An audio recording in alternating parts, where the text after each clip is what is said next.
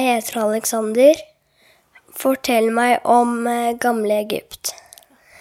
Jeg har lyst til å lære litt mer om faraoer. Også Tutangamon syns jeg er ganske spennende.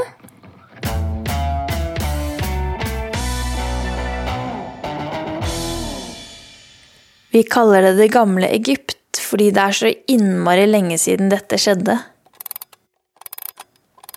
Egypt er et land som ligger øverst og til høyre i Afrika, og for 4000 år siden så bodde det mennesker der som gjorde ganske så utrolige ting. Når vi snakker om disse menneskene, så sier vi altså at de bodde i det gamle Egypt, for da vet alle at det ikke handler om de som lever i Egypt nå, men om barn og voksne som hadde fylt 4000 år om de levde i dag. Tenk så lenge ett år varer, fra januar til desember. Og så skjedde dette jeg skal fortelle om for 4000 år siden.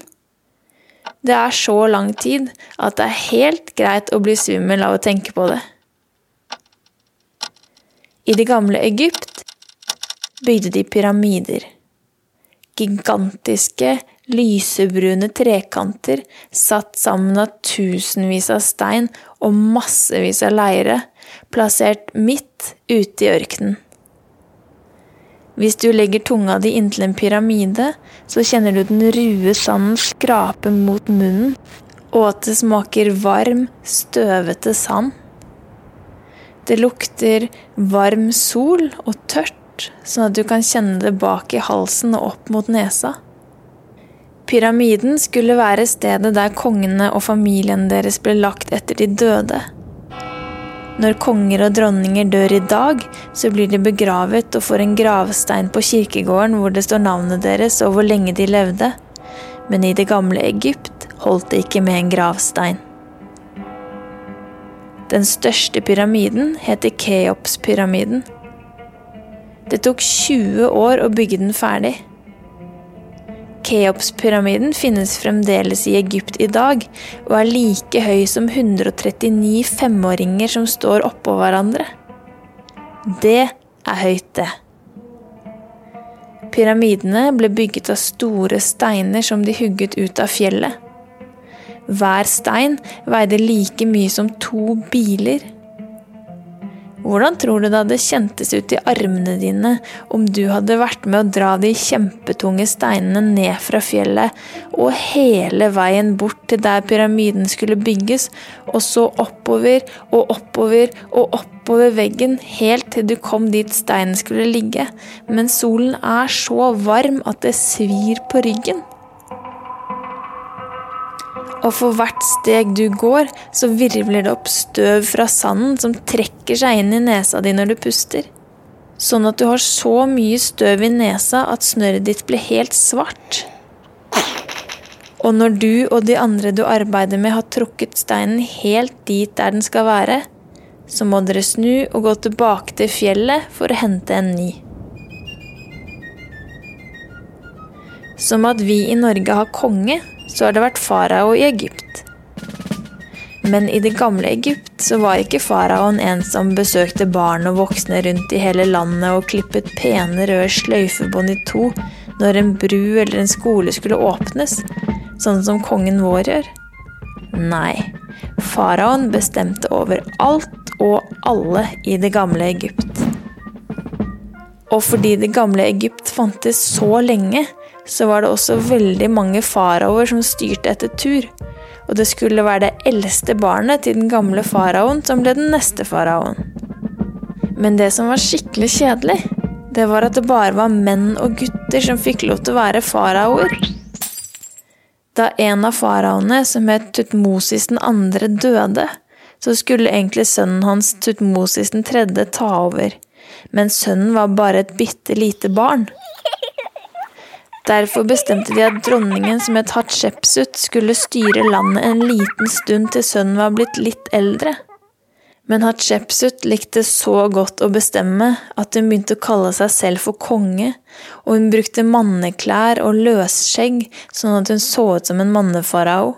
Kongen befaler. En annen farao, som het Ramses 2., hadde kallenavnet Ramses den store, fordi han bygde så mange statuer av seg selv og store, pene hus. Kongen befaler. Statuene ble hugget ut av stein, og på veldig mange av dem så er Ramses 2. i bar overkropp. Han har langt skjegg fra haka og en slags hatt som går fra toppen av hodet hans og ned langs hver skulder. I tillegg så var han gift med 200 koner, som gjorde at han fikk 60 døtre og 90 sønner. Det er 150 barn. Tenk på det. Om du hadde vært et av barna til Ramses 2., så hadde du hatt 149 søsken. Tror du at du hadde husket navnet på alle sammen? Ramses 2. ble veldig populær, også fordi han var med å vinne over sjøpirater som støtt og stadig angrep skip som seilte ut fra det gamle Egypt. Ved Egypt så renner verdens største elv, Nilen, og det var på Nilen sjøpiratene herjet og plyndret og lagde bråk. Ramses 2. hadde beordret hæren sin til å stå klar med båter plassert på Nilen, men på steder der sjøpiratene ikke kunne se dem. Etter sjøpiratene hadde angrepet en båt som var på vei ut fra det gamle Egypt, angrep Ramses den andre og alle soldatene hans. Med hjelmer og sverd så hoppet de over i sjøpiratenes båt. De sloss og tok dem til fange. Så ble det heldigvis litt fredeligere på Nilen. Og de som kan mye om det gamle Egypt, sier Ramses den andre ble 99 år en skikkelig gammel fyr. Når en farao døde, så var det jo sånn at en av sønnene hans skulle overta og bli den neste faraoen. Noen ganger var sønnene bare barn. Tenk på det, da. Å bli barnekonge. Hva hadde du gjort, tror du, om du var konge i hele Egypt og kunne bestemme alt hva du ville? En som ble barnekonge, det var Tutankhamon. Han var bare ni år. Det er som om en som går i fjerde klasse skal være konge for et helt land. Tutankhamon giftet seg med halvsøsteren sin, for det var tradisjon, noe en farao måtte gjøre, sånn at den neste faraoen var fra samme familie. I dag er det ikke lov til å gifte seg med søsteren eller broren sin, for hvis en får barn, så kan barna få store skader. Alle barna til Tutankhamon døde, så det var ingen suksess. Tutankhamon døde også selv før han ble ordentlig voksen. Han var faktisk bare 18 år, og det er yngre enn en russ med russekort er. Når en farao døde, så ble faraoen balsamert og gjort til en mumie for å få evig liv. Presten tok med den som var død, inn til et rom der de skar opp den døde faraoen på venstre side av kroppen, tok ut organene som var inni han, puttet disse i krukker, dro hjernen ut av nesa, men lot hjertet være i kroppen så faraoen kunne ta med seg hjertet sitt inn i det nye livet. For i det gamle Egypt så var de sikre på at det startet et nytt liv når en døde, og da syntes de det var viktig å være godt forberedt på det nye livet en skulle leve i. Så fylte presten og de som hjalp til, kroppen full med tørre blader eller sagmugg, sånn at faraokroppen ikke skulle råtne. Etter det snurret de den døde faraokroppen inn i tynne, hvite stoffbiter av lin, sånn at hele kroppen på en måte så ut som den var snurret inn i dopapir.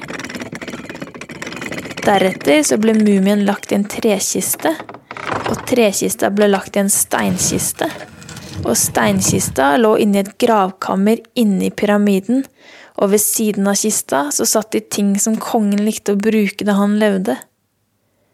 Det kunne være gullsmykker, møbler, våpen, klær og andre ting faraoen var glad i, sånn at han kunne ta med seg tingene sine inn i det nye livet. På veggene inne i gravkammeret så hadde de malt flotte bilder av mennesker og guder og hieroglyfer. Hieroglyfer er som små bilder menneskene i det gamle Egypt brukte som bokstaver når de ville fortelle en historie eller skrive en beskjed. Et gravkammer hadde så mange fine ting i seg at det kunne minne om et skattekammer. Og for at ingen skulle stjele tingene, så lukket de gravkammeret med mange kjempetunge steindører, så det skulle være vanskelig å komme seg inn. Likevel var det noen som greide det, og de plyndret og røvet faraoens fineste ting.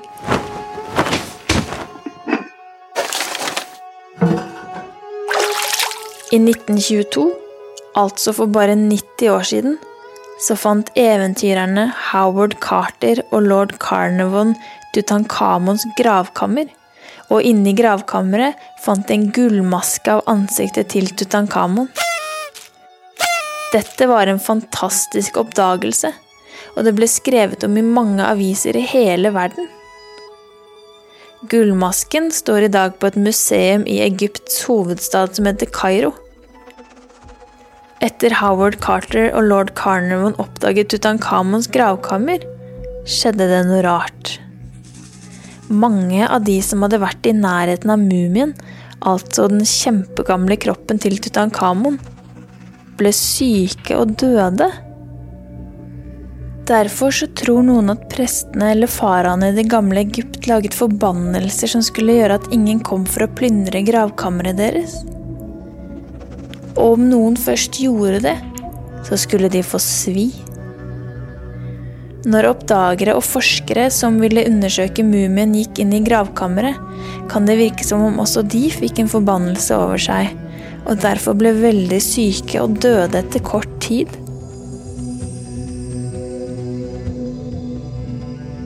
Har du noen gang hørt en voksen si 'alle gode ting har en ende'? Det betyr at ingenting varer for alltid, og at alt som er stort og bra, kommer til å gå over. Og det skjedde også med det gamle Egypt. Den siste faraoen i det gamle Egypt var faktisk en dame som het Kleopatra. I kjempegamle historiebøker så står det at Kleopatra var veldig smart og hadde en stemme som var så pen at nesten alle gjorde som hun sa. Hver dag fylte tjenerne hennes opp et badekar med eselmelk som Kleopatra badet i sånn at hun skulle få myk og deilig hud. Jeg lurer på om hun la munnen ned mot eselmelken og drakk to slurker hver gang hun ble tørst. 30 år før vår tidsregning, eller 30 år før mange regner med at Jesus ble født, tapte Kleopatra et slag mot et annet land, nemlig Romerriket. Derfor måtte hun gi fra seg det gamle Egypt, og alle årene med pyramidebygging, mumiinnsnurring av døde faraoer og badekar med eselmelk var over.